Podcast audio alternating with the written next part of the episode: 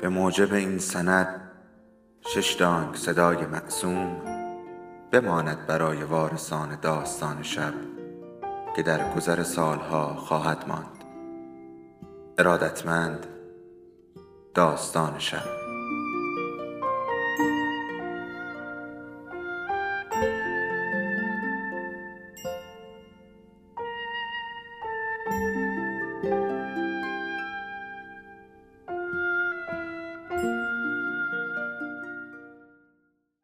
یکی بود یکی نبود.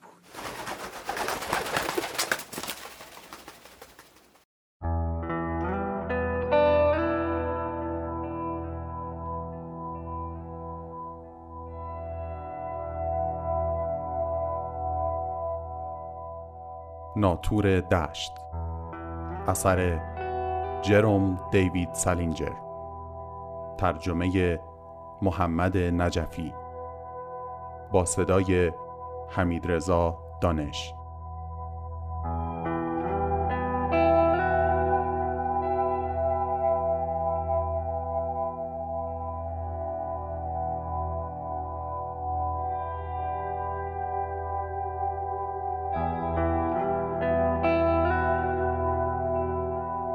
فصل هجدهم.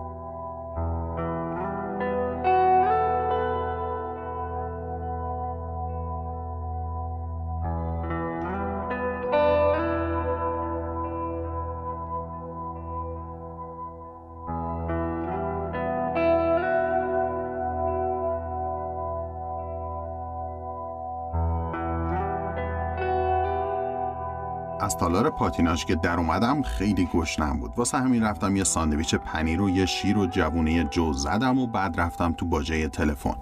گفتم یه زنگ به جین بزنم ببینم برگشته خونه یا نه. همه اصرم خالی بود و گفتم اگه خونه است ببرمش رقصی جایی. تمام مدتی که میشناختمش باش نرقصیده بودم ولی دیده بودم که میرقصه. به نظر خوب میرقصید. رقص مراسم چهارم جولای تو باشگاه بود. اون موقع خیلی خوب نمیشناختمش و نمی‌خواستم مزاحم اون و دوست پسرش بشم. با اون پسره مزخرف الپایک رفته بود رقص. همون پسره که می‌رفت مدرسه شته. خیلی خوب نمیشناختمش ولی همیشه دورو بر استخر پلاس بود. از این مایو سفید کوتاه می پوشید و از تخته شیرجه بالا بالایی شیرجه می‌زد. تموم روزم مشغول همین مسخره بازی ها بود. فقط هم از اون تخته شیرجه می‌تونست بپره و فکر می‌کرد خیلی کارش درسته. کلی هیکل ولی مخ هیچی. به هر حال جین اون شب با اون میرقصید. اصلا نمیفهمیدم چرا. به خدا نمیفهمیدم چرا. بعد اینکه با جین دوست شدم ازش پرسیدم چطور می‌تونه با اون حرومزاده از خودرازی بپره. جین گفت اون از خودرازی نیست. گفت پسر کمبود عاطفی داره. لابد دلش واسه پسر میسوخت. قضیه جالبیه. هر وقت با دختری درباره یه حرومزاده پست یا از خودرازی حرف می‌زنی میگه کمبود عاطفی داره. پسر شایدم کمبود عاطفی داشت ولی این باعث نمی‌شد که حرومزاده نباشه. اصلا نمیشه گفت دخترها چی فکر می‌کنن. یه وقتی دختری به اسم روبرتا والچ میشناختم که یه دوست پسر داشت به اسم باب رابینسون. پسر واقعا کمبود داشت چون پدر مادرش نه پولدار بودن نه درست حرف می‌زدن. ولی پسر خیلی خوبی بود. اون وقت روبرتا والچ ازش خوشش نمیومد می‌گفت پسره از خود راضیه چون گفته بود کاپیتان یه تیمه. همین. قضیه اینه که وقتی دخترها از کسی خوششون بیاد هر چقدرم طرف پست و حرومزاده باشه باز میگن پسر کمبود عاطفی داره. برعکس اگه از یکی خوششون نیاد هر چقدرم پسر خوب باشه میگن پسره از خود راضیه. حتی دخترای خیلی باهوش هم اینجورین به هر حال یه زنگ به جین زدم ولی کسی گوشی رو بر نمی داشت منم قطع کردم. بعد به دفترچه تلفنم نگاه انداختم ببینم برای اصر کیو میشه پیدا کرد. مشکل اینه که تو دفتر تلفنم فقط اسم سه نفر هست. جین این مرد آقای آنتولینی که تو مدرسه الکترون هیلز معلمم بود و شماره دفتر پدرم. همیشه یادم میره شماره مردم اون تو بنویسم. آخرش به کار لیوس زنگ زدم. بعد اینکه از مدرسه ووتن رفتم فارغ و تحصیل شد. سه سالی از من بزرگتر بود و خیلی ازش خوشم نمیومد ولی خیلی باهوش بود. ضریب هوشیش از همه بالاتر بود. فکر کردم شبا با هم شام بخوریم و دو کلمه حرف حسابی بزنیم. بعضی وقتا خیلی روشن فکر بود. واسه همین بهش زنگ زدم الان دیگه می‌رفت دانشگاه کلمبیا خونشون تو خیابون 65 بود و می‌دونستم خونه است گوشی رو که برداشت و حرف زدیم گفت واسه شام وقت نداره ولی می‌تونه ساعت ده بیاد کافه ویکر تو خیابون 54 گمونم خیلی تعجب کرد صدای منو شنید. یه بار بهش گفته بودم حق باز ان. تا ساعت ده کلی وقت داشتم واسه همین رفتم سینما رادیو سیتی. کار مزخرفی بود ولی چیز دیگه ای به نظرم نرسید. وقتی رفتم تو نمایش شروع شده بود. راکت ها داشتن شلنگ تخته مینداختن. همونطوری که دستشونو میندازن دور کمر هم و مسخره بازی در میارن. ملت عین چی کف می‌زدن. یه زن و شوهر بغل من بودن. شوهر هی به زنه می‌گفت به این میگن دقت. خندم گرفته بود. بعد یهو اسکیت بازه اومد و با اون فراکش شروع کرد به نمایش و از زیر میزای کوتاه رد شدن و لطیفه گفتن. خیلی خوب اسکیت می‌کرد ولی زیاد بهم به نچسبید. چون می‌تونستم تمرینش رو مجسم کنم. احمقانه به نظر میومد. بعد از اونم برنامه همیشگی رادیو سیتی برای کریسمس اجرا شد. همون برنامه که فرشته ها از جعبه ها می‌زنن بیرون و هر کی یه مسیح مصلوب دستشه و همه هزار نفر سرود و ای مؤمنان گرد همایید رو می‌خونن. چه برنامه ای؟ قرار بود مثلا خیلی مذهبی باشه. می‌دونم خوبم می‌دونم ولی نمی‌دونم وقتی این همه بازیگر رو صحنه مسیح مصلوب دست گرفتن دستشون و اینور اونور میرن چیش مذهبی یا قشنگه؟ آخرای برنامه که رسید و دوباره از جبه ها پریدن بیرون می‌شد فهمید منتظرن زودتر برنامه تموم شه برن سیگاری چیزی بزنن. قبلا برنامه رو با سلی هیز دیده بودم. اون می‌گفت خیلی برنامه خوبیه با اون لباسا و اینا. گفتم اگه مسیح می‌تونست اینا رو ببینه حتما بالا می آورد اونم با اون لباسای خیلی قشنگ. سلی گفت من کافرم و به مقدسات توهین می‌کنم. احتمالا راست گفته. ولی اگه مسیح اون تبزنه رو می‌دید واقعا کیف می‌کرد.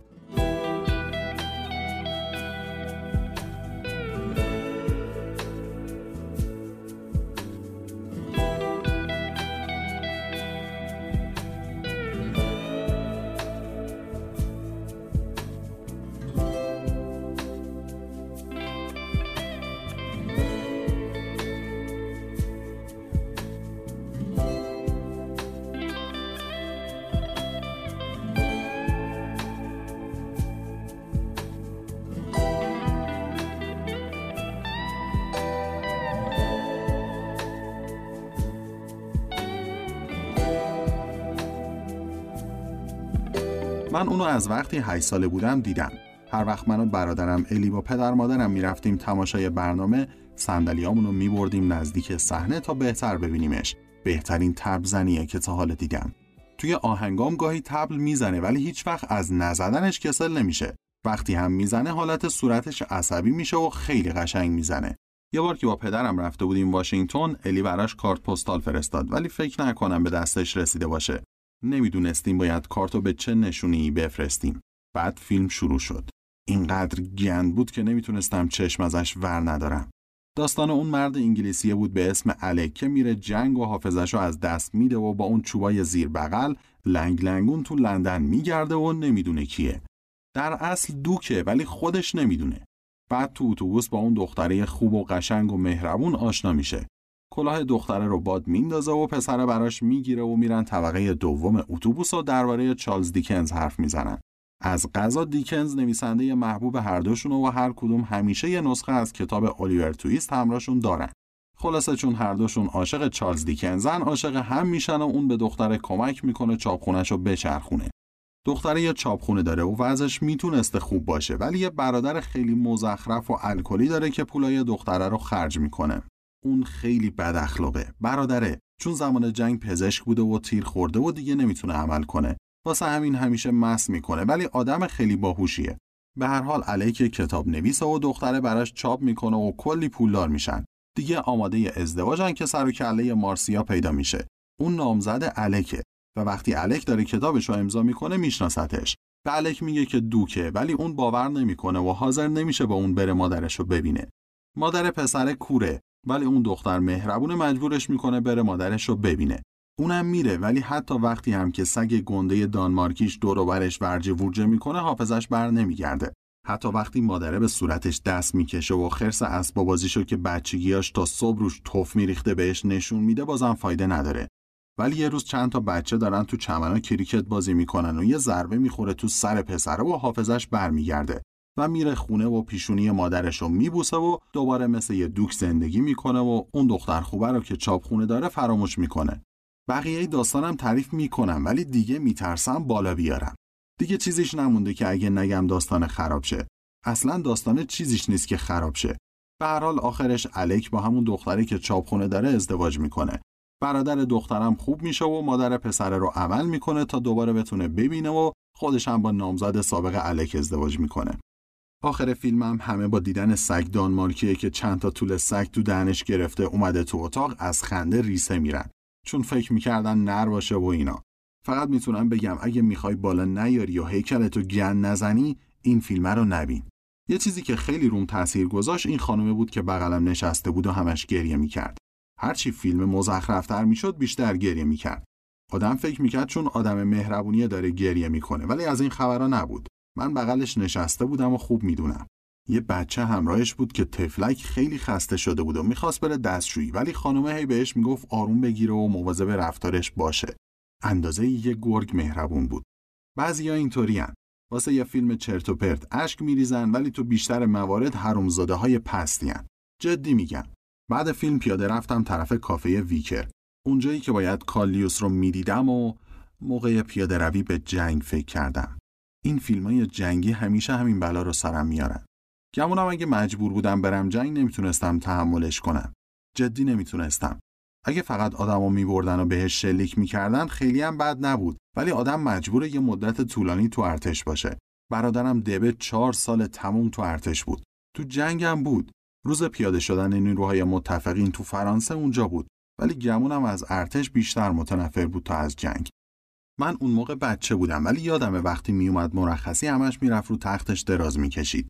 حتی کم پیش میومد بیا تو اتاق نشیمن.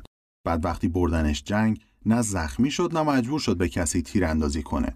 راننده یه ژنرال گافچرون بود. یه بار به من و الی گفت اگه قرار بود تیر اندازی کنه حتی نمی‌دونسته کدوم طرف تیر بندازه. گفت تو ارتش ما همونقدر حرومزاده هست که تو حزب نازی. یادم یه بار الی بهش گفت که چون اون نویسنده است جنگ براش خیلی خوب بوده. چون کلی چیزا دیده که می‌تونه دربارش بنویسه.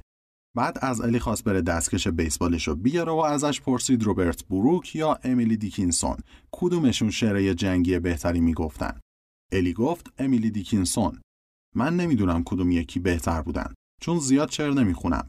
ولی می‌دونم اگه قرار بود تو ارتش با حرومزاده هایی مثل استراد لیتر و اکلی و موری سر کنم و باهاشون رژه برم دیوونه می‌شدم.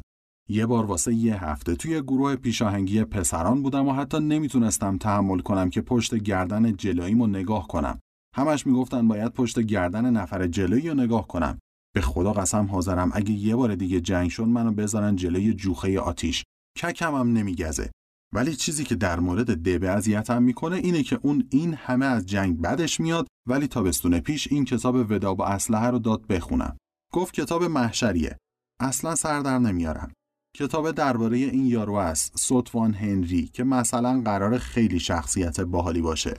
نمی‌فهمم چطوری دبه می‌تونه هم از جنگ متنفر باشه و هم از کتابای مزخرفی مثل این خوشش بیاد. یا چطوری می‌تونه هم کتاب مزخرفی مثل ودا با اسلحه رو دوست داشته باشه هم کارای رینگ لاردنر. یا اون یکی رو که خیلی دوست داره گتسبی بزرگ. وقتی اینا رو بهش گفتم خیلی ناراحت شد و گفت کوچیکتر از اونم که ارزشش رو بفهمم. ولی من اینجور فکر نمی کنم منم کارای رینگ لاردنر و گتسبی بزرگ رو دوست دارم. دیوونه گتسبی بزرگم. گتسبی. من که دیوونشم به هر حال خوشحالم بمب اتم اختراع شد. اگه یه جنگ دیگه شروع بشه میرم میشینم سر بمب اتم. به خدا قسم برای این کار داوطلبم میشم.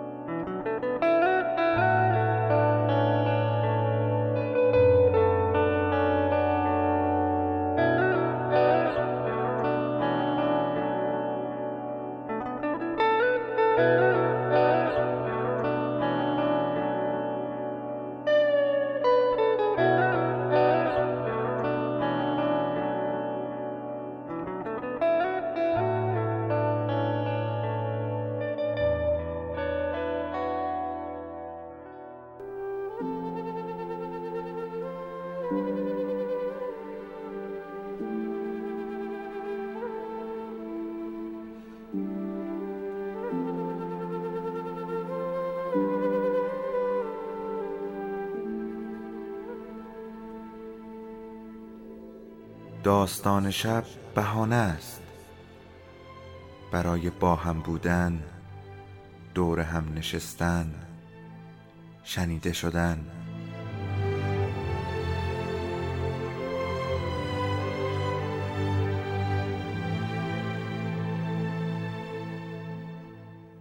صدای افسانه ها رو میشنویم.